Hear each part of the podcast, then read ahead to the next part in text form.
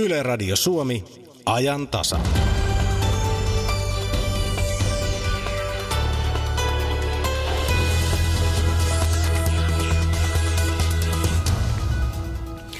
DJ Bunuel on ollut jo 40 vuotta musiikin asialla. Lauantaina juhlakonsertissa soi levyjen lisäksi ennätyksellinen kattaus eläviä orkestereita. Eilen sai kantaesityksensä dokumentaarinen teatteriesitys Koko Suomi vihaa, ihana musiikkivihoittelu, kom teatterissa Helsingissä. Esityksen kimmokkeena toimi vuoden takainen vihapuhekeskustelu. Neuvostoliiton arkistoista paljastuu yhä karmeita asioita myös Suomeen liittyen. Ulkomaanlehtiä luetaan tänään Manilan horisontista, eikä lähetystä ilman sotea. Sillä aloitamme. Ajantasan studiossa Jari Mäkäräinen, hyvää iltapäivää. Ja hyvää iltapäivää sosiaali- ja terveystoimittaja Tiina Merikanta. Iltapäivää kaikille. Sosiaali- ja terveyspalvelu-uudistus, se on hallituspuolueiden eduskuntaryhmien syynnissä parhaillaan, ja jos ne hyväksyvät palvelujen valinnanvapauden ja asiakassetelin nykymuodossaan, lain sisältö julkistetaan vielä tämän iltapäivän aikana. Tiina, mennään nyt näihin sisältöihin. Mitä saa valita? No, tulevaisuudessa asiakasihminen, me saadaan valita sotekeskus. Ja Mun tietojen mukaan siellä siis ei ole enää sosiaalipalveluja käytännössä ollenkaan, jolloin voi puhua että, tai sanoa, että se on terveyskeskus. Sen saa valita. Sen sijaan ajatus siitä, että, että voisi valita lääkärin, niin se ei, ei pidä paikkaansa. Kun tulevaisuudessa valitsen sotekeskuksen, niin valitsen sen paikan, missä minua hoidetaan. Ja tämä sama pätee sitten hammashoitoloihin. Eli me saadaan valita hammashoitola, josta saa tiettyjä hammashoidon palveluja ja sen saa valita. Ja sitten me saadaan vielä valita maakunnan liikelaitos. Tämä sana on kauhea, mutta jos mä käytän usein itse sitä esimerkkiä, että, että mielikuvittelen jotenkin, että se olisi muun muassa tuo Hussin mäki tuolla täällä Helsingissä ja, ja siellä maakunnissa voi ajatella ehkä sitä omaa vaikka keskussairaalan mäkeä, koska sieltä tulee sieltä maakunnan liikelaitoksesta, sen saa valita ja sieltä saa muun muassa sosiaalipalveluja ja erikoissairaanhoitoa. Siis se ei ole pelkkää terveydenhuoltoa, erikoissairaanhoitoa, että sieltä saa myöskin sosiaalipalveluja, kun ne eivät enää sitten ole siellä sotekeskuksessa. Niin kuin aikaisemmassa hallituksen No mitä oli. ei saa valita? Sanot, että lääkäriä en saa valita. Niin, se on tärkeä. Meillä on jotenkin helposti ollut sellainen ajatus, että, että, tuota, että tämä tuleva valinnanvapaus tarkoittaisi sitä, että minä sitten saisin valita sen oman lääkärin, millä minä menen. Mutta me saamme valita sotekeskuksen sen paikan, missä minua ja hoidetaan. He ja valitsevat sit, sitten. Niin, ja sitten ehkä jos siellä on mahdollista ja, ja muuta, niin siitä tuota, voidaan ehkä sopia, mutta, mutta semmoinen ajatus, että nyt sitten saa valita lääkärin, se ei pidä paikkansa. Onko jotain muuta, mitä ei saa valita? No sitten jos me mennään asiakasseteliin, joka... joka no mennään, siitä niin. on puhuttu tosi paljon. Pitäisikö lähteä nyt siitä, mitä ne asiakassetelit mm. oikein ovat? Missä ja miten niitä voi käyttää? Asiakasseteli on sellainen, jota tästä jo äsken mainittu maakunnan liikelaitos myöntää tiettyihin palveluihin, mutta vasta sen jälkeen, kun palvelutarpeen arviointi on tehty ja palvelun tarve on todettu. Ja Yksi klassinen esimerkki, joka ehkä auttaa sitä ymmärtämään, mikä se asiakasseteli on, voisi sanoa, että, että on tämä kaihileikkaus. Eli kun mun palvelutarpeen arviointiin tehty ja mun tarpeeni tähän kaihileikkaukseen on todettu, niin sitten se maakunnan liikelaitos voi myöntää mulle asiakassetelin ja sitten mä saan itse päättää, että, että missä mä sen asiakassetelin kanssa niin sen kaihileikkaukseni teen. Jos on valinnanvaraa. Tietysti se edelyttää niin, sitä, että on useampi kuin yksi. Varmaan pikkupaikkakunnilla ei kauheasti sitä tämä varaa on, ole valita. Tämä on tärkeä huomio, koska tämä tulee tarkoittamaan sitä, että, että esimerkiksi yliopistosairaalakaupungit, meillähän täällä pääkaupunkiseudulla tai Turussa tai Tampereella on varmasti valinnanvaraa enemmän kuin mitä tulee olemaan pikkupaikkakunnilla. No näihin asiakasseteleihin liittyen on sitten oltu kyllä huolissaan myös päivist, päivi, päivystyksistä. Mm. Miten ne käsityksen mukaan sitten tullaan hoitamaan, tai miten, vaikuttaako tämä niin? Muuten yksi asia vielä tuohon äsken, niin, niin toki niin, että kun sanon, että valinnanvaraa täällä pääkaupunkiseudulla on enemmän, niin eihän sitten tämä tietysti tämä paikkakunta mua sido. Että voimme sen asiakassetelin kanssa lähteä sitten ne, jonnekin niin. muuallekin, mutta että, että noin luonnostaan sitä valinnanvaraa on täällä. Todellakin niin, niin tuota, viime viikolla oli iso keskustelu siitä ja vielä tälläkin viikolla, että, että erittäin monet asiantuntijat, tekisi mieli sanoa, että lähes kaikki, jotka mä esimerkiksi tiedän tai joiden kanssa on puhunut, olivat huolissaan siitä, että, että asiakasseteli sellaisenaan, kun hallitus oli sitä aikeissa tehdä, niin se olisi todella voinut vaarantaa jopa päivystyksen. Sitä kautta, että, että meidän lääkärit ja hoitajat, erikoisosaajat olisivat sen kenties sitten lähteneet tekemään niitä asiakassetelillä tehtäviä toimenpiteitä. No mun tietojen mukaan nythän me odotetaan tätä tätä lakiluonnosta julkiseksi ihan seuraavien tuntien kuluessa, niin mun tietojen mukaan asiantuntijoita kyllä on yritetty kuulla tässä asiassa. Ja sinne on laitettu sellaisia lukkoja niin sanotusti, että nämä – tämä päivystyspalvelut eivät vaarantuisi. Oma kysymykseni on edelleenkin se, mitä siitä tiedän, että onko se riittävästi. Ja sitten toisaalta niin, niin arvaukseni on, veikkaukseni, että tähän kyllä tullaan palaamaan vielä myöhemmin. Nyt kun siis tarkoitus on, että tämä lakiluonnos lähtee lausuntokierrokselle marraskuun alussa, niin sitten on kuusi viikkoa lausuntokierrosta ja, ja sittenhän näitä asioita väännetään taas. No tämä on ollut aika kova ottelu poliittisesti. On ollut, vaikka niin kuin virallisesti tuntuu, että, että, että meillä poliitikot sanovat, että, että hyvässä sovussa hoidetaan, mutta että, että kyllä se tieto, mitä, mitä mun korviin kantautuu, niin on se ollut kova vääntö. Voiko sanoa, kuka se voitti? No mä toivoisin itse asiassa, että kukaan ei kovasti voita, koska yleensä se ei tiedä mitään kovin hyvää, jos joku oikein kovasti voittaa. Sitä, se mitä toivoisin, toivoisin sitä, että, että poliitikot nyt keskittyisivät meidän palvelujen mahdollisimman hyvään rakentamiseen ja niin, että me varautuisimme tuleviin vuosiin ja tehtäisiin siinä mielessä erikoisen hyvä sote-uudistus ja jätettäisiin tämä poliittinen taisto vähemmälle. Jäikö tästä jollekulle sitten ryppyä rakkauteen tai, tai tota, sukat ruttuun? No ihmettelisin, jos ei jäänyt, koska kyllä, kyllä tämä vääntö on mun mielestä viimeisten viikkojen aikana, ei pelkästään nyt, mutta jo aikaisemmin ollut tosi kovaa. No odotetaan, mitä iltapäivän aikana toivottavasti saadaan, mutta mm. eikö niin, sosiaali- ja Eduskunt... terveystoimittaja Tiina Merikanto, että tota, Eduskuntaryhmät varmaan, nyt miettii. Niin, kyllä. Ja varmaan tässä studiossa kanssasi aiheesta vielä jatketaan. Eiköhän. Tämä on ajan tasa. Sitten toivotaan tervetulleeksi studioon myös Mon Strömberg, tai tässä yhteydessä kai pitäisi sanoa Dei Bunue. Kiitoksia. Hyvä aika puhua musiikista tuon soten jälkeen. Tämä on yksi tapa tuottaa iloa ihmisille, siis musiikki on. Puhutaan DJ-toiminnasta ja sitä voi myös kai kutsua kulttuuriksi. sinusta on sanottu, että olet DJ-alalla primus inter pares, ylin vertaistensi joukossa, niin kanssa voi kääntää. Ei kommentteja. Tota, 40 vuotta levysoitin takana joka tapauksessa. Sepä meni nopeasti se 40 vuotta vai mitä? Todellakin mullehan se on vaan merkinnyt seuraavaa biisiä tai seuraavaa keikkaa, että nyt ne on yhtäkkiä tosi jonossa. Vaihtaisitko jotain pois? No tietenkin jotain yksittäisiä törttöilyjä, mutta noin kaikki kaikkiaan niin en. Ää, DJ, tai niin kuin ennen sanottiin tiskijukka, onneksi siitä on ehkä vähän luovuttu. Se on jotenkin ainakin mua vähän rassannut, mutta sama se, miten sitä kutsutaan. Mutta miten Bunuel määrittelisit DJin toimenkuvan? Mieluummin tiskijukka kuin DJ. Okei. Okay. tai DJ. Onko se, DJ? se on kirjoittaa silloin TS. niin, tota, miten tämän DJin toimenkuvan, tiskijukan toimenkuvan määrittelisit? Tunnelma luonti. Tuota, siis soitat levyjä. Kerro nyt vähän tarkemmin.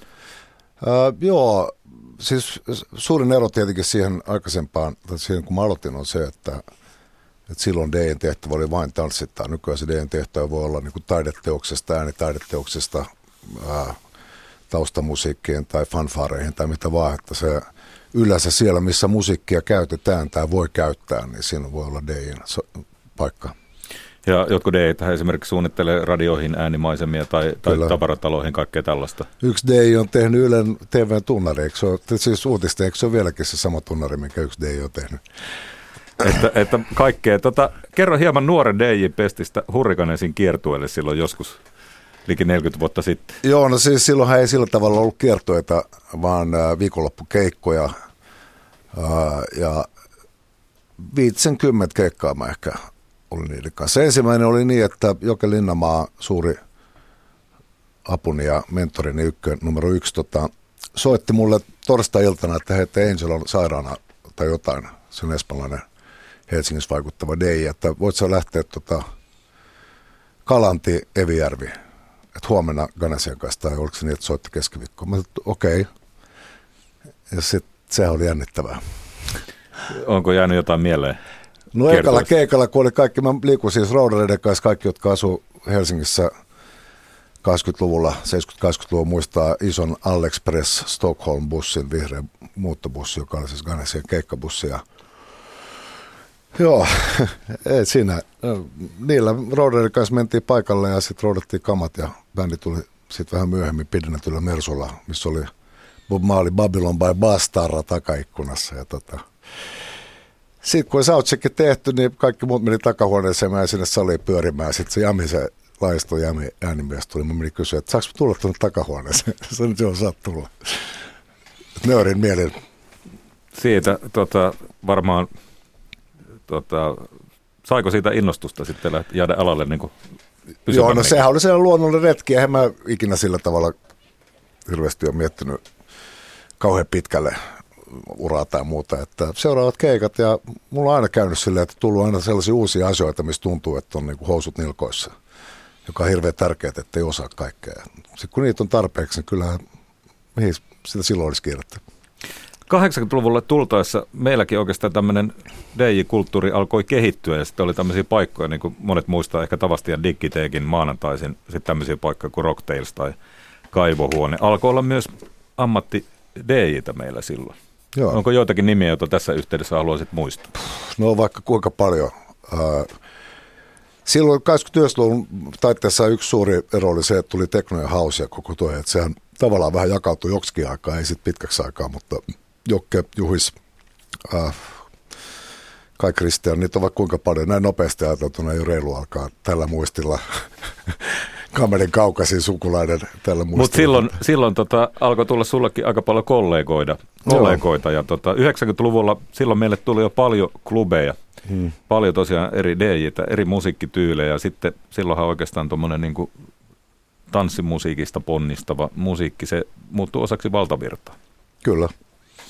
Ja, ja tota, silloin, silloin oli jonkun aikaa semmoinen, niin kuin nykyään kanssa sanottaisiin kene, kaikki nämä klubit. Se mm. oli aika ilosta aikaa.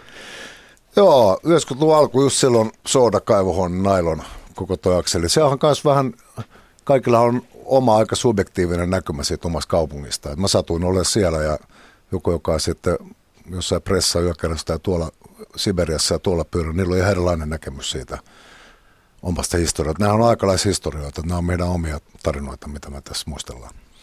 Ja silloin myöskin voisin väittää, että DJten ammattitaito alkoi myös kehittyä. Piti, Joo. piti oppia vähän erilaista ja sitten puhutaan vaikkapa miksaamisesta ja kaikesta muusta. Mutta se oli selkeää, että tavallaan tämmöinen kilpailu myös nosti kaikkien, mm. voi sanoa meidän ammattitaitoa, itsekin tuli silloin mm. jollakin klubeilla soitettua. Nimenomaan silloin alussa, 80-luvun alussa, silloin alkoi tulee miksaavia ää, tota, DJitä. Ja Linnamaa Joke taas, niin kun mä mainitsin, joka oli mun suuri – mentoria auttoi ihan mielettömän paljon silloin, niin se taas oli niin kuin esiintyvä day, että se spiikkasi ja silloin oli seuratähetin esiintymisasut ja niin eteenpäin. Mä tavallaan otin niin kuin siltä, tai silloin varsinkin, niin oli enemmän niin kuin sitä koulukuntaa. Mutta silloin oli niin kuin biitti, miksaus ja kaikki nämä jutut tuli, että valot himmenetti day-kopista alettiin vaan. Se on oma ammattikunta. Niitä on erilaisia, mun mielestä kaikki on todella hienoja tapoja tehdä tätä duunia. Mutta niin kuin sanoit, niin yhä enemmän on menty pelkästä tanssittamisesta semmoiseen kokonaisvaltaisempaan suuntaan. Ja on jopa ruokaravintoloita, jotka haluaa DJ luomaan ikään kuin ilmapiiriä. Mm. Tuota, mitä sä näet, että tämä on muuttanut ammattia? No kyllä mä uskon, että mä pystyn musalla koukuttamaan ihmiset istumaan pitempään. Se on se lähtökohta, että se on hieno asia ja, ja käsityö on aina käsityötä ihan sama, että onko se kengät vai musasoitto. Jos joku tekee sitä sydämellään ja on paikalla siinä, niin tietenkin siitä tulee erilaista. Olet varmaan pohtinut, sulta on varmaan paljon kysyttykin sitä, että mitä vaatii olla DJ? No se on mitä vaatii olla ihminen, se on yhtä laaja skaala, että, että se, se on hirveän, mä voin puhua omasta puolesta ja tehdä se niin kuin minä teen, että en mä osaa niin kuin muiden deiden puolesta. Mutta lähtökohta on tietenkin se, että sä haluat antaa ihmisille – mä ajattelen niin, että kaikki Suomen deit, ne laittaa rahansa ja sydämensä siihen, että ne tekis sun illasta mahdollisimman nastan. Et se on tavallaan jokaisen biisi tarkoitus. Mä nyt sen parhaimman mahdollisen. Ja sen mä toivon, että kaikki ihmiset muistaa, että tää, kaikki tämä hässäkkä, mikä tämän mun juhlien ympärillä on ollut, niin se on ennen kaikki myös Deille. Että kelatkaa sitä, että ne oikeasti haluaa vaan tehdä sun päivästä paremman. Ja se, mitä puhut rahasta, se varmaan tähän liittyy sillä tavalla, että tota, kyllähän DJ on aika usein sitten myös pakostakin vähän niin kuin levyn keräilijöitä, ja tota, niihin saa helposti kyllä yhden omaisuuden menemään. Kyllä monta on mennyt. tota, jos ala kiinnostaa tai tietää vaikkapa jälkikasvoja, tätä kiinnostaa, niin miten mielestäsi kannattaisi toimia? Levykauppaa vaan ja sitten kuunnella radioa ja olla mahdollisimman auki, kuunnella niin paljon musaa kuin mahdollista ja tutki ihmisten levyhyllyä ja nykyään ehkä ne on enemmän koneella listat, mutta niinku, muistaa se, että kuinka subjektiivinen se oma näkemys on, että on yhtä, yhtä lailla on niinku miljoonia yhtä selviä ja hyviä näkemyksiä siitä, mitä hyvä musa on ja musahan on loputtomasti, että nykyään varsinkin. Niin ja toisaalta siitä subjektiivisesta käsityöläisen näkemyksestähän sitä sitten ikään kuin maksetaan ja siksi keikoille Joo, tilataan. Just näin. digitaalisuus muuttaa sitä yhden osan. Ei ole pakko raahata enää niitä levyjä, mutta ei se sitä muuta, että pitää tietää se musiikki, mitä soittaa. Mä kyllä rahaan edelleen. Sä haluat sen tuntuman. Ei kun mulla oli, mä olin ihan rundilla Ruotsissa joku kymmenen vuotta sitten ja silloin mä hankin sen sellaisen laitteen, kun et pysty, tai ohjelmaa mä pystyn soittamaan koneella. Sitten mä olin sen jälkeen tuossa äh, Paasitornissa vielä päiväkeikalla ja se ei auennut. Sitten mä hyppäsin mun autoon ja ajoin työhuoneelle ja kannoin niin pari, säkille, pari tota korillislevyjä sinne ja mä ajattelin, että no mä kannan sitten loppuelämäni, mitä mä nyt enää tuossa huiskin. Koska tota, se, että sulla on loputtomasti musaa, niin se ei ole välttämättä sille keikalle hirveän hyvä. Et usein vähän niukemmalla, kun sulla on vähän väärät levyt ja vähän liian vähän, niin siitä tulee usein paljon parempi kuin se, että sulla on niinku Niin, sä joudut ehkä vähän Niin. miettimään ja enemmän tsemppaamaan. Niin, ja käyttää sitä pokkaa. Liian turvallisesti.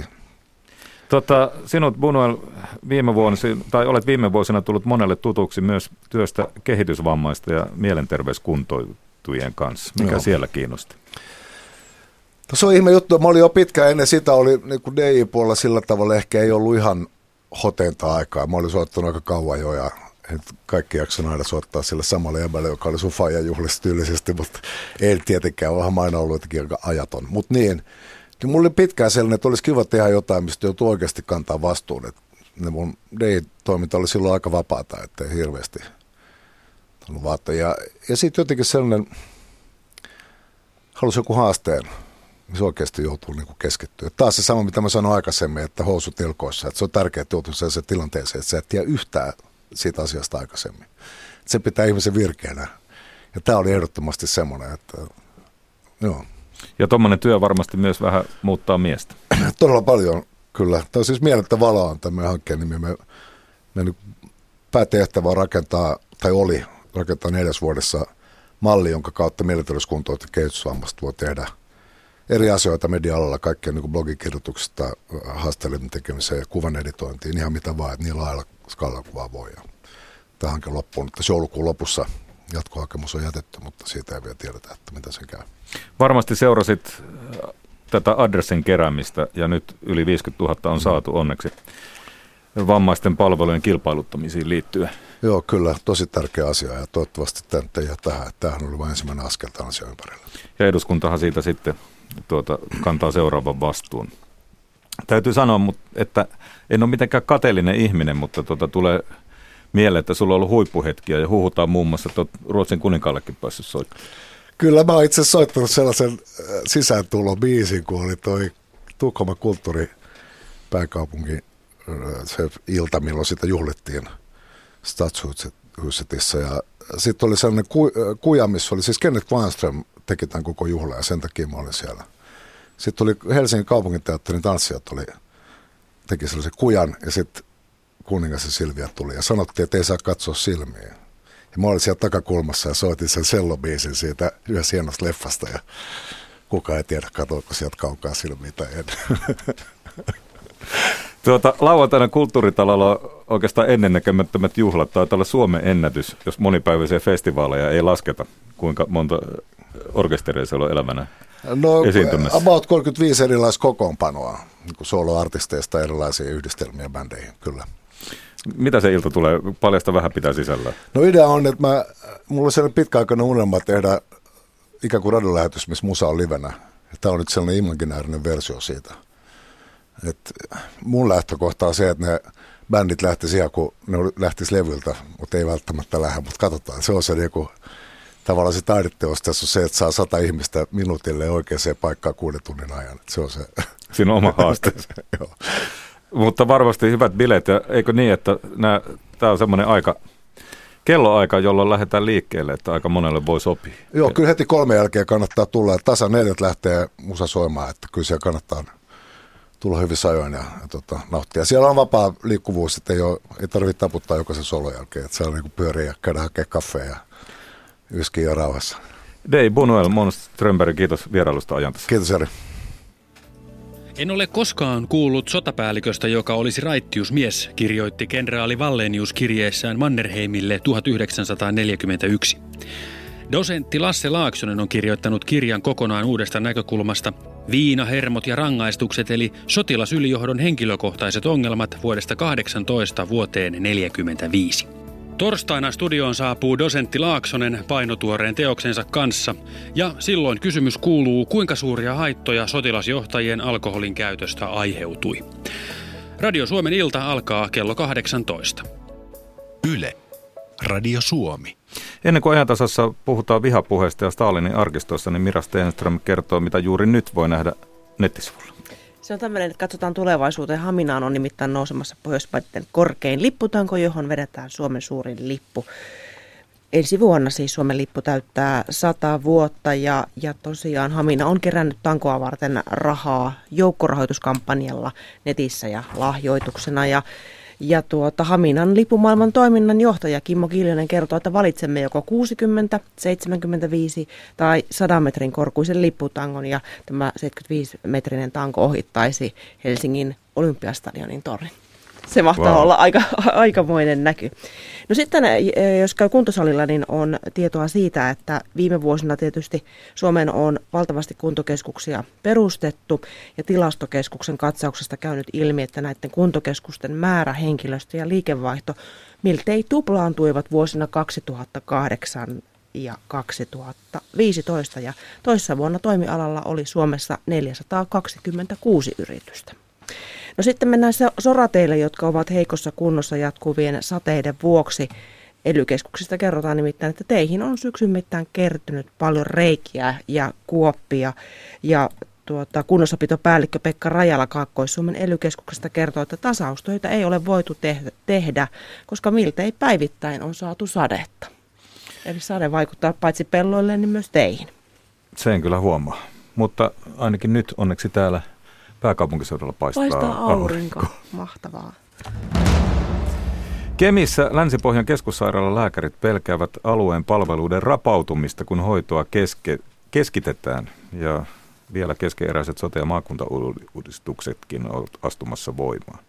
Vaihtoehtoina on selvitetty mahdollisuutta luoda kuntien ja yksityisten yhteisyritys. Jos tämä ei toteudu ja palvelut karkaavat, voi sillä lääkäreiden mukaan olla kohtalokkaat seuraukset. Näistä huolista kertovat nyt tulosalueen johtaja kirurgian ylilääkäri Outi Nyberg ja ylilääkäri Pertti Sakaranaho Kemistä. Nyt elokuussa tuli kaksi asetusta, terveydenhuoltolakiin, kiireellisen hoidon asetus ja, ja erikoissairaanhoidon keskittämisasetus, joka on aika suuri uhkakuva meidän sairaalan toiminnalle, ihan keskeisille palveluille, kuntalaisten palveluille. Mitä voisi nyt sitten mahdollisesti jatkossa tapahtua, jos ajatellaan niin huonompikin uhkakuvia? No tässä päällä vielä on tämä maakunta- ja sote-uudistus, missä tavallaan maakunnan päätösvallan alle siirtyy myöskin tämä meidän sairaalan toiminta. Ja kun näissä sairaalat yhteistyöneuvottelussa ei ole löytynyt minkäännäköistä yhteismallia siitä, miten näitä asioita pitäisi hoitaa, niin suuri vaara on siitä, että leikkaustoiminta teho-osastopäivystys kärsii kovasti meidän alueella tässä sairaalassa ja, ja sitä myötä sitten vähän niin kuin dominoefektillä muutkin palvelut tulevat kärsimään ja sairaala aletaan alasajamaan. Niin, tässä on totuttu, että missä tässä merenrannalla on jäit ja ajat ollut suuri sairaala. Jos ajatellaan, että näitä alasajoja tulee, kuten kuvailit tuossa, niin minkälainen voisi olla tämä tilanne sitten jatkossa, jos mennään tuonne 2020-luvulle? No pahimmassa tapauksessa niin tässä tapa, toimii semmoinen terveyskeskussairaala, jossa ehkä hivenen jonkunnäköistä sisätautista päivystystä ja sitten kuntoutustoimintaa. Erikoissairaanhoito valuu hiljalleen pois tältä alueelta. Niin, mitä se tarkoittaa sitten potilaille? No se tarkoittaa sitä, että semmoisessa perus, peruserikoissairaanhoidon asioissakin pitää sitten asioida kauempana Rovaniemellä tai Oulussa. Tyypillisesti meidän alueen ihmiset on mieluummin lähtenyt sitten Ouluun päin matkustamaan Korvaaniemelle ja se, kyllä se sitten tarkoittaa myöskin sitä, että maakunnan rahaa valuu Ouluun. Sairaala on myös suuri työllistäjä tällä alueella, niin mitä se voisi tarkoittaa sitten siihen? No sairaalassa on noin tuhat ammattilaista töissä tällä hetkellä ja arviot on ollut, minkä Lapin sairaanhoitopiirin johtajakin tuo julkisuutta, että kolmesta puolesta neljästä saasta ihmisestä puhutaan. Se on suuri määrä työpaikkoja ja, ja koskettaa todella suurta määrää perheitä ja, ja ammattilaisia tällä alueella. Niin, että kerrannaisvaikutukset siitä tälle alueelle voisivat olla hyvinkin dramaattiset sitten. No kyllä, sitä suuret alue, aluekehitysvaikutukset on. Ja, ja tietenkin tähän liittyy myöskin se, että jos ei meillä ole täällä toimivaa sairaalaa, missä sairaanhoito-opiskelijat ja terveydenhoito-opiskelijat voi harjoitella, niin kyllä se tarkoittaa myös ammattikorkeakoulun näiden opetusalojen alasajamista. Sillä on kuitenkin yli 500 opiskelijaa tälläkin hetkellä kirjoilla. Ja sillä on iso merkitys myöskin meidän kuntien talouteen ja elinvoimaan tällä alueella. Merilapissa asuu kolmasosa Lapin asukkaista. Täällä on suurteollisuutta. Lapissa on pitkät välimatkat. Ovatko päättäjät ymmärtäneet, että kuinka suuresta asiasta tässä on kysymys, jos täältä sairaala ajetaan alas? No varmaan tavallaan kun nämä terveydenhuoltolain asetukset annettiin vasta elokuun lopussa, niin se todellinen niin realiteetti, mitä tässä tulee tapahtumaan, niin on vasta nyt alkanut tulemaan meille tiedoksi ja hyvin vähän tästä on julkisuuteen puhuttu ja, ja kaikilla päättäjilläkään ei ole varmaan tietoa siitä, mitä tämä käytännössä tarkoittaa. Ministeriön kanta, sosiaali- ja terveysministeriön kanta, kun siitä keskusteltiin tässä näistä asetuksista, oli se, että valtiovarainministeriö on asettanut säästötavoitteet ja nämä asetukset on annettu Etelä-Suomen pieniä aluesairaalat ajatella ja siellä ei ole pystytty huomioimaan tai ei ole huomioitu näitä meidän riskejä, joista äsken mainittiin teollisuutta, liikennettä, pitkiä etäisyyksiä. Niin, mikäli maakuntahallinto joskus toteutuu ja sinne päättäjät valitaan, niin minkä näköinen painoarvo näette, että on täällä monet luottavat siihen, että saadaan hyvin neuvoteltua Rovaniemen ja muun Lapin kanssa, mutta miten itse näette? No kevään aikana ja nyt syyskuussa nämä, näitä neuvotteluja on käyty ja lopputulos on ollut sama, eli Rovaniemellä on kova keskittämishalu ja, ja semmoista yhteistyöhalua ei ole ollut ja ei, ei se siitä varmaan tule miksikään muuttumaan. 2019 maakuntavaltuusto alkaa valmistelemaan 2020 sote-budjettia ja siinä vaiheessa varmaan nämä realiteetit sitten alkaa toteutumaan. Mikä on nyt se viesti, minkä haluaisitte lähettää päättäjille sekä ihan kuntalaisille? No huoli näiden palvelujen säilymisestä, että Meillä on paljon konkreettisia esimerkkejä siitä, mitä tämä pahin skenaario tulee sitten aiheuttamaan meidän kuntalaisille, ja, ja ne on kyllä aika lohdutonta kertomaan. Tuolla on julkisuudessa heitelty paljon tämmöisiä brutaaleja vähän, että heillä on verta käsissä, jos päättävät väärin näistä, mutta voiko se tarkoittaa ihan käytännössä ihmishenkiä menetyksiä? No varmaan jossakin isoissa onnettomuustapauksissa, missä ajatellaan, että tarvitaan paljon loukkaantuneita, niin ei meillä ole kuljetuskapasiteettia kuljettaa vaikeasti loukkaantuneita Oulun. Kyllä he pitää stabiloida täällä ja jos ei meillä ole päivystystä, päivystävää röntgeniä teho-osastoa, niin kyllä se myöskin voi tarkoittaa sitä. Täällä Merilapissa on pitkään eletty tämmöisiä niin sanottuja epävarmuuden aikoja, toki muuallakin Suomessa, mutta erityisesti täällä. Niin minkälainen tunnelma tuolla työntekijöiden keskuudessa on? Epävarma, ihmiset eivät tiedä, mitä tulee tapahtumaan. Ei oikeastaan kukaan tiedä, mutta että siitä huolimatta täytyy hattua nostaa, että, että työntekijät jaksavat tehdä työnsä hyvin edelleenkin vaikka on tämä jatkuva epätietoisuus. Kohtaat sekä muita työntekijöitä että potilaita työssäsi, niin kuinka tietoisia mielestäsi kuntalaiset ovat siitä, että mikä täällä voi mahdollisesti olla tulevaisuutta, että täällä on enää sitten terveyskeskustasoinen yksikkö. Ovatko ihmiset siitä tietoisia? Mielestäni siitä asiasta ei ole tiedotettu eikä keskusteltu julkisuudessa tarpeeksi, että mitä nämä konkreettisesti tulevat vaikuttamaan nämä jo nyt voimassa olevat asetukset. Mitä se sitten ihan käytännössä tavalliselle potilaalle tarkoittaa, että jos täältä tätä sairaalaa aletaan ajamaan alas, niin minkälaisten kaikkien palveluiden perässä täytyy sitten yli sadan kilometrin päähän lähteä? No jos ajattelen pelkästään kirurgiaa, niin esimerkiksi jos saa suuren haavan, vaikka moottorisahalla sahaa vahingossa sääreen, niin tällaista haavaa ei, ei olisi täällä päivystysaikana kukaan hoitamassa. Siis ensiapu voidaan antaa, mutta sitten potilas pitäisi lähettää kirurgiseen hoitoon sadan kilometrin päähän. Entä ihan tämmöiset sairaskohtaustapaukset, kuinka paljon näissä voi hoito viivästyä ja voiko se sitten olla kohtalokastakin? No, tällä hetkellä meillä on toimivat hoitoketjut esimerkiksi aivoverenkiertohäiriöiden hoidossa ja potilaat saa nopeasti oikea-aikaisen hoidon. Mutta sitten siinä tilanteessa, että kaikki hoito tapahtuisi muualla, niin tulee viivästymisiä. Mitä se voi ihan käytännössä sitten tarkoittaa? Käytännössä voi tapahtua, että potilas halvaantuu tai muuta. Miten itse näet tämän mahdollisen kunnan ja yksityisen yhteisyrityksen, josta on puhuttu? En ole mikään yksityisen kannattaja, mutta tällä erää iso osa kollegoistani, kuten minäkin, niin ajattelemme, että se on meidän mahdollisuus säilyttää potilaille nämä palvelut tällä alueella. Jenni Mehtonen haastatteli pohjoisen lääkäreitä Outi Nybergia ja Pertti Sakaran Ahoa.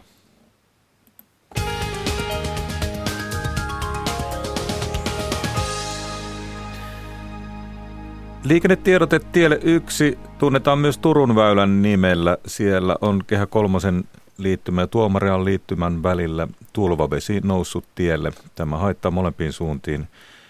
Helsingin suuntaan on yksi ajokaista käytössä, Turun suuntaan kaksi. Puhe on siis Turun väylästä, tiestä yksi, Kehä kolmosen ja Tuomarilan liittymän välillä on tulvavettä tiellä.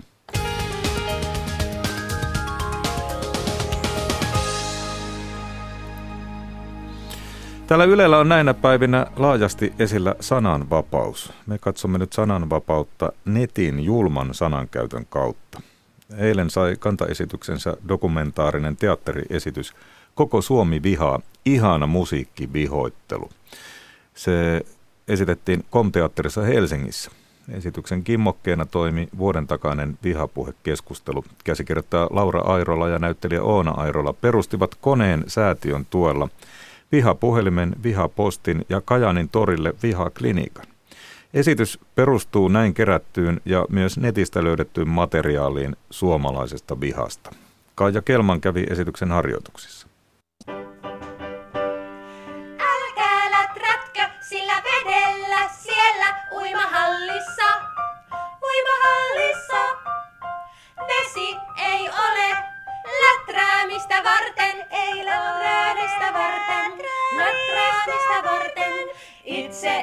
Uimahallissa käy, mutta katselen ikkunasta.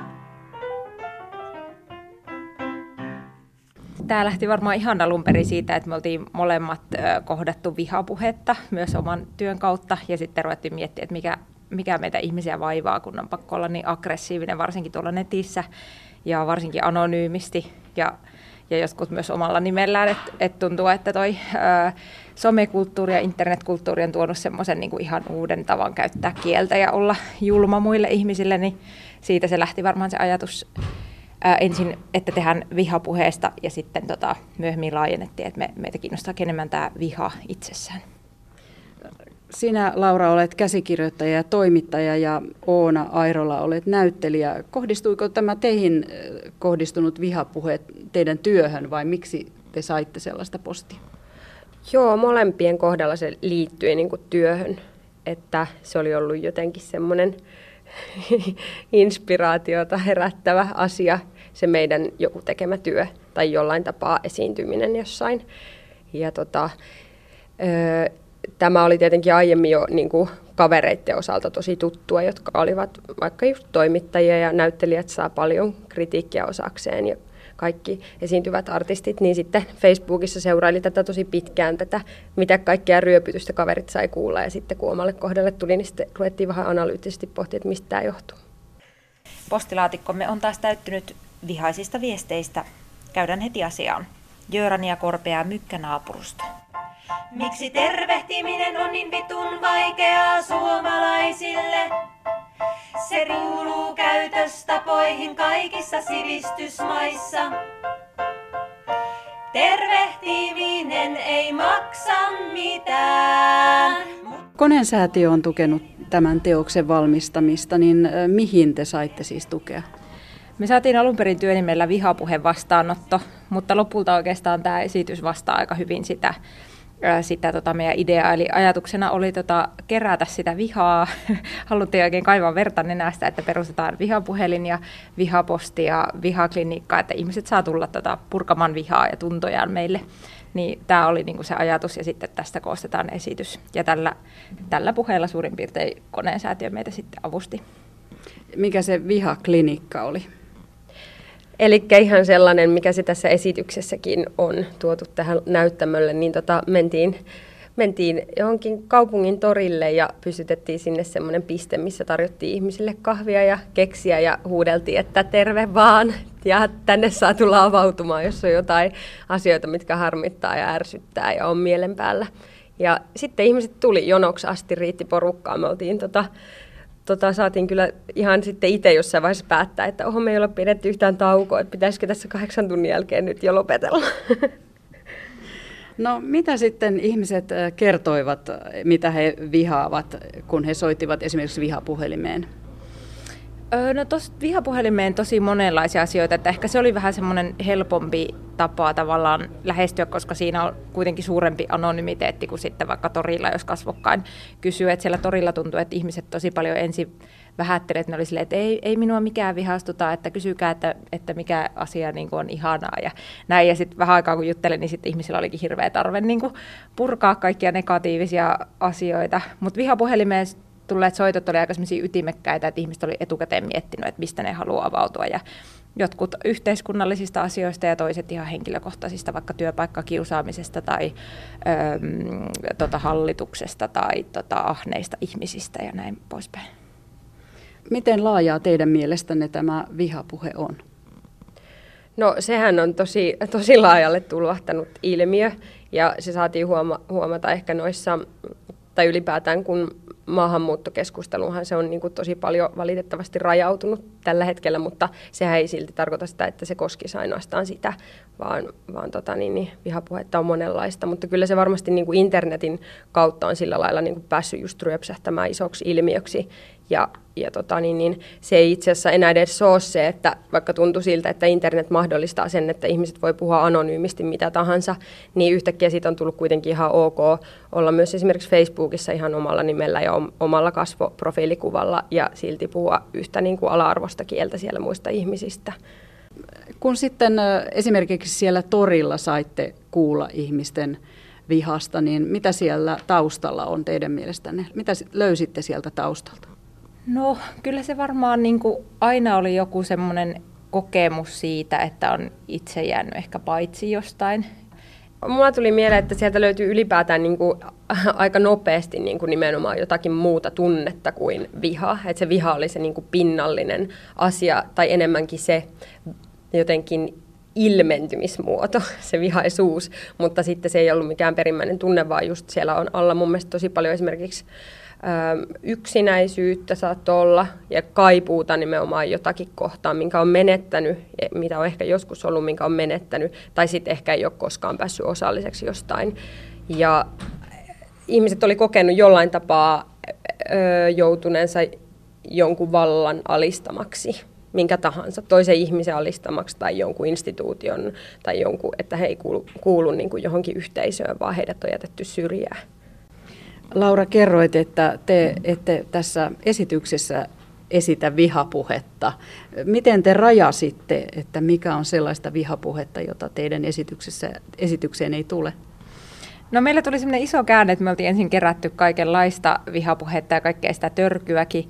Ja sitten tota, meillä oli yksi käsikirjoitusversio valmiina kesällä siitä ja sitten sit me saatiin siitä palautetta, että et, et miksi miksi antaa tilaa niin kuin toisaalta enää tälle vihapuheelle niin kuin yhtään enempää, että se on jo aika laajalle levinnyt juttu. Ja sitten me tehtiinkin semmoinen ratkaisu, että ei käytetäkään sitä ollenkaan, vaan, tota, vaan käsitellään se asia jotenkin muulla tavalla ja sitten sitten tota, muuten sitten keskityttiin näihin ihmisten henkilökohtaisiin vihakokemuksiin. Eli ei voi puhua vihapuheesta, koska ne on enemmän tämmöisiä henkilökohtaisia tarinoita tai ää, tarinoita siitä, että mitä voi olla vihan taustalla.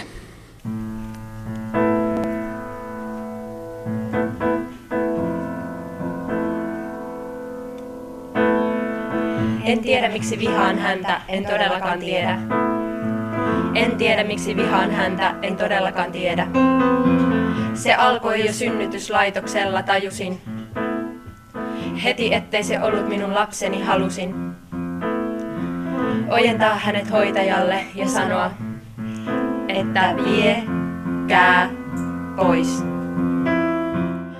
No mitä mieltä olette sitten sananvapauden rajoista ja kuitenkin, jos ihminen esittää vihapuhetta, niin hänellä on taustalla joku tunne, niin pitääkö te, tai mitä mieltä olette, että miten hänen pitäisi se purkaa? Hyvä kysymys. Ainakin usein tulee mieleen, kun lukee nyt vaikka kun oli tämä MeToo-kampanja, niin hirveästi oli taas netissä äh, kaiken maailman nais, naisvihamielisiä kommentteja liikkeellä, niin tulee mieleen, että ehkä niiden ihmisten pitäisi hakea niin apua ja lopettaa se netissä huutelu, että, vaikea sanoa. Niin, välillä tuntuu, että semmoinen itsereflektio on niin kuin jotenkin loistaa poissaolollaan, että, että esimerkiksi jos jotenkin tässä MeToo-kampanjassa huomasin, huomasin kaverin seinällä justiin semmoisen postauksen, missä se sai hirveän viharyöpytyksen, kun hän oli avautunut tästä seksuaalisesta häirinnästä ja sitten sinne on useampi valitettavasti siinä kohtaa vain mieshenkilö kommentoinut, että, että tämä ei ole mikään asia ja että ei sulle, ei sulle ole tämmöistä tapahtunut, niin sitten tavallaan se niin kuin sen sijaan, että kertoisi jollekin muulle, että miltä sen pitäisi tuntua, niin voisi yrittää itse reflektio kokeilla, että miksi tämä aiheuttaa mussa tämmöisen reaktion, että mä kiellän tuota toista ihmistä tuntemasta näin, ja että mitä itse asiassa mulla on käsittelemättä itsessäni, jos mun pitää reagoida tällä lailla passiivis-aggressiivisesti toiseen ja sen tunteisiin. No mikä tässä koko Suomi vihaa, ihana musiikkivihoittelu, mitä haluatte sanoa tällä esityksellä? No ehkä me halutaan ö, jotenkin omalta osaltamme kannustaa siihen, että ei tarvitse välttämättä olla koko ajan niin kauhean positiivista ja jotenkin sellaista, että voi, voi kyllä purkaa negatiivisia tuntoja ja pitääkin, mutta ehkä se keskustelu voi olla myös hyvin rakentavaa. Toivottavasti tästä tulee jotakin semmoista tästä esityksestä ilmi. Joo, se me ainakin haluttaisiin jättää loppukaneetiksi, että loppujen lopuksi ihmiset on aika samanlaisia niin kuin ongelmineen ja tarpeineen ja näin, että, että loppujen lopuksi ei ole niin hirveän vaikea ymmärtää toisia, vaikka, vaikka se välillä siltä tuntuu.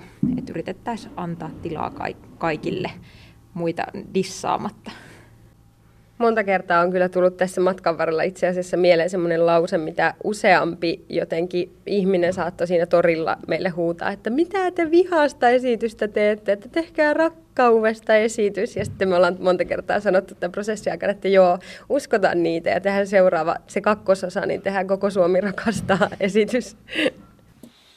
Näin kertovat näyttelijä Oona Airola ja toimittaja ja käsikirjoittaja Laura Airola. Heidät tapasi Kaija Kelman.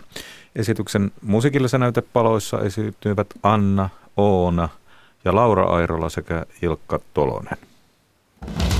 Tämä on ajan tasa. Ulkomaanlehtikatsaus tulee tänään Filippiineiltä Manilasta. Lehtiä on lukenut Kirsi Crowley. Filippiineillä sanomalehdetkin iloitsevat maute-taistelijoiden johtajien surmasta Marawin sotatantereella. Taistelijat valtasivat maan eteläisellä Mindanaon saarella sijaitsevan kaupungin toukokuussa. Valtaus paljastui ääri-islamilaisen ISIS-terrorijärjestön soluttautumiseksi Filippiineille. Viisi kuukautta kestäneiden taistelujen jälkeen Filippiinien sotilaat surmasivat kaksi mautetaistelijoiden johtajaa, joista toista pidetään ISIS-terrorijärjestön Kaakkois-Aasian johtajana. Manila Times-lehti kirjoittaa näin. Mauteryhmää pidettiin ryhmärämänä, mutta se näyttäytyikin nyt hyvin rahoitettuna ja varustautuneena ryhmänä, joka oli värvännyt mukaansa myös ulkomaisia taistelijoita. Mukana oli myös malesialainen radikaali Mahmud Ahmad, joka on yhä vapaalla jalalla. On todennäköistä, että ISIS-soluja on yhä Mindanaon keski- ja länsiosissa – Turvallisuusjoukkojen pitää tuhota nämä mahdolliset terroristit, jotta Marawin taistelut eivät toistu. Näin siis Manila Times. The Inquirer-sanomalehti kommentoi, että tuho voi houkutella nuoria radikalisoitumaan Mindanaon saarella, jossa köyhyys ja taistelut ovat olleet arkea jo ennen Marawin taistelujakin. The Inquirer kirjoittaa näin. Tuhon mittakaava on niin valtava, että alueen turvaamisen jälkeen on nopeasti normalisoitava perusolosuhteet, hanavesi, sähköt, katujen siivous, kuolleiden hautaaminen. Sitten asukkaat voivat palata. Marawin konfliktin pahin seuraus tapahtuu kuitenkin näkymättömästi vaikutteille herkän nuorison mielissä, ei vain Marawissa tai Mindanaolla, vaan koko Kaakkois-Aasiassa – Bangladesissa Dhaka Tribune-lehti kiittää Maailmanpankkia ja Euroopan unionia siitä, että ne ovat vihdoin, vaikkakin hitaasti, alkaneet painostaa Myanmaria lopettamaan Rohingya-kansan etnisen puhdistuksen. Yli puoli miljoonaa Rohingya-muslimia on painut Myanmarista rajan yli Bangladeshiin. Dhaka Tribune sanomalehti kirjoittaa näin. Tähän saakka Myanmarin armeija on syyllistynyt rikoksiin ihmisyyttä vastaan ilman seuraamuksia tai kansainvälisen yhteisön väliintuloa. Siten armeija on uskonut, että se voi toimia ilman rangaistusta. Jäädyttämällä 200 miljoonan dollarin kehityslainansa Myanmarille, Maailmanpankki lopultakin on aktiivisesti painostamassa kriisiä loppumaan. Samalla se toteuttaa arvojaan, joita ovat syrjimättömyys ja kaikkien väestöryhmien huomioon ottaminen. Myös EU ilmoitti, että se peruuttaa Myanmarin sotilasjohtajien kutsut Eurooppaan ja tarkastaa käytännön puolustusyhteistyötään Myanmarin kanssa. Me olemme vaatineet tällaista kansainvälistä toimintaa siitä saakka, kun julmuudet havaittiin. Mutta tämäkään ei riitä. Maailman hallitusten ja kansainvälisten järjestöjen pitää toimeenpanna kovemmat pakotteet Myanmaria vastaan niin, että se lopettaa puhdistustoimensa heti. Näin kirjoittaa Dhaka Tribune Bangladesissa. Kambodsassa Phnom Penh Daily uskaltaa arvostella pääministeri Hun Senia diktaattorin elkeistä ensi vuoden vaalien alla, vaikka toinen englanninkielinen lehti Cambodia Daily suljettiin. Phnom Penh Daily kirjoittaa näin. Cambodia Daily sanomalehti pakotettiin kiinni näennäisiin verosyytteisiin vedoten. Hunsenin hallituksen mukaan lehti oli velkaa yli 6 miljoonaa dollaria verottajalle. Se antoi lehdelle kuukauden aikaa maksaa velat. Tuo sanomalehti ei tehnyt voittoa, joten sen ei odoteta maksavan veroja, mutta todellinen syy olikin lehden arvostelu Hunsenia kohtaan. On selvää, että tyytymättömyys kasvaa Kambotsassa ja poliittinen oppositio vahvistuu, kuten nähtiin kesäkuun paikallisvaaleissa.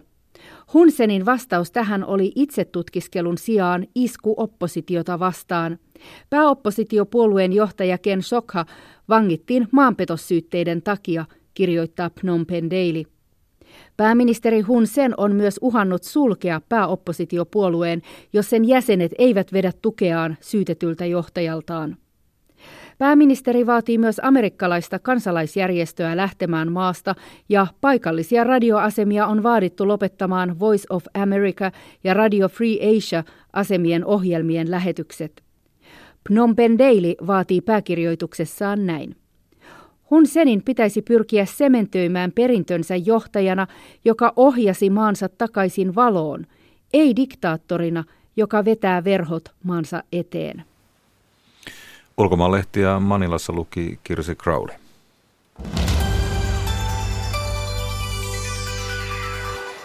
Eilen julkaistiin 500-sivuinen kirja Varjo Suomen yllä, Stalinin salaiset kansiot. Se on historiateos, teos, johon on koottu ja selitetty neuvostojohdon Suomea koskevia muistioita, päätöksiä, sähkeitä alkaa vuodesta 1917 päätyen 60-luvun alkuun. Sakari Kilpelä haastattelee yhtä teoksen kokoajista, historian professori Kimmo Rentola. On sanottu, että Neuvostoliiton luhistumisen jälkeen Kremlin arkistot olivat jonkin aikaa tutkijoiden käytettävissä, mutta sitten ne sulkeutuivat. Mitä siis silti on käytettävissä? Tilanne on nyt sillä tavalla kehittynyt, että nykyäänkin pystyy saamaan sieltä aika hyvää materiaalia, jos on virallinen venäläinen yhteistyökumppani. Ja teillä se tässä oli? Tässä nyt on ja, ja 90-luvun alussa sinne saattoi mennä ulkomaalaisena tutkijana suoraan arkistoon ja pyytää, mutta, mutta nykyään se ei kovin hyvin onnistu, mutta sen sijaan venäläisen yhteistyökumppanin kanssa kyllä. Mitä Venäjällä edelleen salataan tai Moskovassa? Kyllä noita tiedusteluasioita tietysti aika paljon salataan, että tuossa nyt oli jonkun verran, mutta on selvää, että sitä materiaalia on siellä paljon enemmän ja kaikkea ei suinkaan vielä anneta. Miten merkillisen aineiston äärelle nyt olette, kun olette tuota teosta koonneet? No kyllähän tuossa on hienoa se, että, että se on huippujohdon aineistoa. Tietysti ja sieltä arkistosta, missä, missä näitä on, ei ole aikaisemmin saatu mitään. Mutta tietysti noissa on se, että Stalinin esimerkiksi ei tarvinnut pitää pöytäkirjaa siitä, mitä hän päätti, että, että se tapahtui siellä hänen päänsä sisällä, että motiiveista ei aina saa kuitenkaan selvää, vaikka on, on kaikki huipputasonkin paperit käytettävissä. Missä määrin tämä on Stalinin arkisto, niin kuin tuossa sanotaan? Tässä venäläinen tohtori puhuu presidentin arkistosta. No sen nykyinen nimi on presidentin arkisto, se on entinen politbyron arkisto ja, ja käytännössä se on ollut Stalinin aikana Stalinin arkisto. Tuossa nyt saatiin sitten jonkun verran materiaalia Stalinin kuolemankin jälkeiseltä ajalta sen takia, että niitä arkistomappeja on jatkettu. Viimeiset oli siitä Rutsovin syrjäyttämisen ajalta. Teoksessa on kolme jaksoa, Bolshevikit ja Suomi 1917-39. Timo Vihavainen on sen kirjoittanut. Stalinin, Stalinin toinen maailmansota, Ohto Manninen. Oma osuut, oman osuutenne otsikkoon Kreml ja Kekkonen yhä uutta. Kimmo Rentola, missä vaiheessa Kekkonen alkaa figureerata neuvostojohdon muistiossa, sähkeessä, pöytäkirjoissa? Kyllä Kekkonen figureeraa siellä jatkuvasti vuodesta 1944 heti välirauhan jälkeen mutta erityisesti Kekkosella kohoaa status siinä eh, sosiaalidemokraattisen vähemmistöhallituksen aikana 48-50 välillä, jolloin maalaisliitto oli myös oppositiossa ja Kekkonen vastusti hallitusta, jota myös Neuvostoliitto vastusti. Ja, ja siinä syntyi sitten vähän semmoinen ehkä lähempi suhde ja, ja venäläiset oivalsi, että niin kauan kuin Suomessa on ei-kommunistit johdossa, niin Kekkonen on heidän kannaltaan otollisin vaihtoehto. Tuossa on sanottu, että kun Kekkonen, Kekkonen muutti mieltään sodasta 1942, että hän jo siinä vaiheessa olisi jollakin tavalla hakeutunut yhteyksiin Moskovan kanssa. Millaista, millaisia viitteitä tästä on? No Kekkonen oli, oli näiden läntisten tiedustelutahojen kanssa tekemisissä amerikkalaisten kanssa sodankin aikana Tukholman kautta ja on melko luultava, että venäläisille kantautui jonkunlainen tieto siitä, että tässä on tämmöinen oppositiomielinen poliitikko. Mitä uusia sävyjä tulee Kekkosesta, niin kuin tuossa osan otsikossa on yhä uutta? No siinä ehkä sen yhteistyön uusia yksityiskohtia tulee ja se läheisyys, mikä siinä on vallinnut, niin käy paremmin ilmi kuin aikaisemmin. Aikaisemminhan on tietysti tiedetty pitkän aikaa, että Kekkonen on ollut yhteistyössä Neuvostoliiton edustajien kanssa aika paljonkin, mutta siitä on ollut aika vähän semmoista kunnollista venäläisten, venäläisen puolen materiaalia. Sitten on Kekkosen päiväkirjoissa on näitä merkintöjä tämmöisiä. Aika kiinnostavaa on se, että usein samoista asioista Kekkosen päiväkirjamerkinnät on jonkun verran erilaisia kuin mitä nämä venäläisten muistiot samoista asioista. Onko niin, että molemmat ovat ikään kuin vedättäneet merkintänsä, joka jää historiaan omaan suuntaan?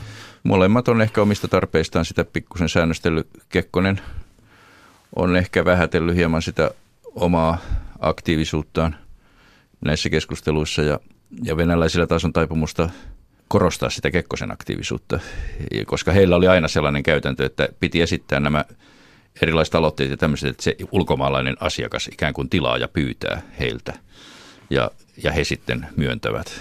Vaikka tosiasiassa saattaa olla niin, että aloitteen tekijä ja, ja ruokkia olisi venäläinen, joka siinä oli. No niin, siis Kekkonen alkoi tulla tärkeäksi Moskovalle 40-luvun lopulla, niin kuin sanottikin mun Rentola tuossa. Ja siinähän on viitteitä siitä, että, että harkittiin jo 50 presidentinvaalissa, että se voisi olla myös Kekkonen tämä Suomen presidentti, mutta miten Kekkosesta sitten lopulta tuli Moskovan näkökulmasta presidentti? No kyllä Moskova selvästi olisi pistänyt hänet etusijalle jo silloin 50 vaaleissa, mutta koska Paasikivi oli, oli siinä kohtaa heidän silmissään huonoissa kirjoissa. Hän oli pannut kommunistit pois hallituksesta ja, ja nimittänyt sosiaalidemokraattisen vähemmistöhallituksen, joka oli Neuvostoliitto katso vihollisekseen. Paasikivestä haluttiin siinä vaiheessa eroon, mutta Kekkosen ongelmana oli se, että ei ollut riittävästi kannatusta. Mutta sitten 50-luvun mittaan Kekkosen kannatus parani ja 56 vaaleissa sitten oli tilanne sellainen, että Paasikivi oli päässyt silloin jo takaisin hyviin kirjoihin. Pitkä, pitkään aikaan neuvostoliittolaiset kuitenkin realisteina taipui siihen, että hän on vallassa ja hänen kanssaan asioida ja saatiinkin aika paljon hyviä sopimuksia aikaiseksi. Että Paasikivi oli ykkösehdokas pitkän aikaa, mutta hänen ongelmansa oli ikä, että hän täytti jo 85 ennen presidentinvaaleja ja Kekkonen oli siinä varalla ja aivan viime vaiheessa Kekkosen leirin puolelta saatiin kaupattua venäläisille sellainen ajatus, että, että Kekkoselle on saatavissa enemmistö. jos kommunistit pudottaa Paasikiven pois, niin kuin sitten tapahtuikin. Operoitiinko Moskovasta Kekkosen hyväksi? Tietenkin, joo, mole, ja molempien Paasikiven ja Kekkosen. Ensin Paasikiven Porkkalan palautushan oli tärkein näistä, mitä tehtiin. Ja siinä viime vaiheessa tietysti suhmuroitiin kovasti niitä sähkeitä, mitkä siihen liittyy, niin tuossa aineistossa ei vielä ollut. Oliko Kekkonen sen jälkeen Moskovan taskussa? Tekikö Kekkonen niin kuin uskoi Moskovassa toivottavan? No ei. Kekkonen otti tietenkin huomioon sen, että, että mitä siellä Moskovassa toivottiin ja ajateltiin ja koitti mukautua siihen. Mutta Kekkosella oli aika usein semmoinen idea noissa, kun hän teki semmoisen aloitteen, joka ikään kuin päältä päin näytti Neuvostoliiton myötäilyltä, niin siinä oli usein sitten semmoinen sisältö myös, että hän koitti siinä samalla vahvistaa sekä Suomen asemaa että omaa asemansa. Että hän teki tämmöisiä monikärkiliikkeitä sinne päin kyllä hän enemmän ajoi omaa etua ja Suomen etua kuin, kuin Neuvostoliiton etua. Missä määrin Suomesta pystyttiin noin yleisauttaen tilaamaan operaatioita Moskovasta, joilla vaikutettiin Suomen politiikkaan? Sinne pystyttiin esittämään toivomuksia, mutta venäläiset kuitenkin aika usein menetteli oman mielensä mukaan ja se ikään kuin suora tilaaminen ei ollut kovin hyvin mahdollista. Joissakin aika selkeissä pienissä asioissa tai venäläisten kannalta pienissä asioissa saatettiin saada suoraan sieltä se, mitä pyydettiin, mutta usein tuli enemmän ja rajummin kuin mitä pyydettiin. No rahaa pyydettiin varmasti. Kyllästyivätkö venäläiset koskaan siihen, että taas nuo suunnat ovat rahaa vailla? No luultavasti, varsinkin tuohon TPSL, siis tähän sosiaalidemokraatista irronneen oppositioryhmän rahoittamiseen venäläiset saattoi jossain vaiheessa kyllästyä, koska rahaa meni paljon ja siitä ei kuitenkaan tullut oikein mitään. Näin sanoi professori Kimmo Rentola, jonka lisäksi teoksen kokoamiseen ja dokumenttien tulkitsemiseen ovat osallistuneet professorit Ohto Manninen ja Timo Vihavainen sekä Venäjän tiedeakatemian historiatieteiden tohtori Sergei Zuravjov. Sakari Kilpelä haastatteli. Tämä on ajan tasa. Tältä päivältä ajan tasan aiheet käsitelty. Huomenna puhutaan siitä, miltä satavuotiaan Suomen kielimaisema näyttää juuri tällä hetkellä, eli minkälaista kieltä eri-ikäiset suomalaiset käyttävät arjessaan. Perjantaisen tapaa aamupäivällä myöskin Yle vastaa huomenna Ylen lakiasioiden johtaja Katri Olmo lähetyksessä. Iltapäivällä puolestaan puhutaan ylihuomisen isovanhempien päivän kunniaksi siitä, miltä isovanhemmuus nykyään näyttää. Nyt Jari Mäkäräinen kiittää seurasta.